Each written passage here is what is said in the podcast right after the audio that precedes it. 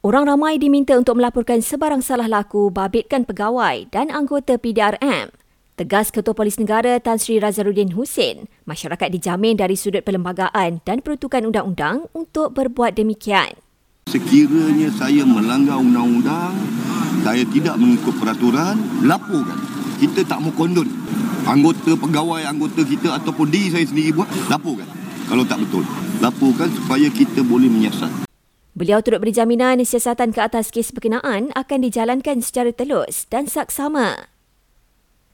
Dalam perkembangan berkaitan, seorang anggota polis disiasat selepas didapati memiliki wang tunai lebih RM3,000 ketika terlibat dalam sekatan jalan raya DPJ. Jelas Ketua Polis Selangor, siasatan dijalankan bagi mengenal pasti sebarang unsur perbuatan rasuah atau pelanggaran prosedur penugasan. Ibu bapa dan guru perlu pantau keadaan anak-anak ekoran cuaca panas akibat fenomena El Nino ketika ini.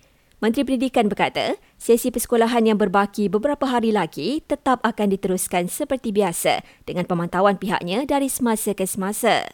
Terdahulu, Map Malaysia keluarkan amaran cuaca panas tahap 1 atau berjaga-jaga di tiga kawasan di Kedah iaitu Pokok Sena, Pendang dan Baling.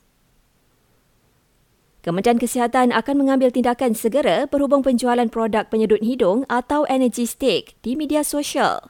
Pihaknya sudah menerima aduan dan amaran berkaitan produk itu yang kononnya mampu beri tenaga dan kesegaran kepada pengguna. Media sebelum ini melaporkan penggunaan energy stick atau penyedut hidung itu telah meningkat dalam kalangan pelajar sekolah.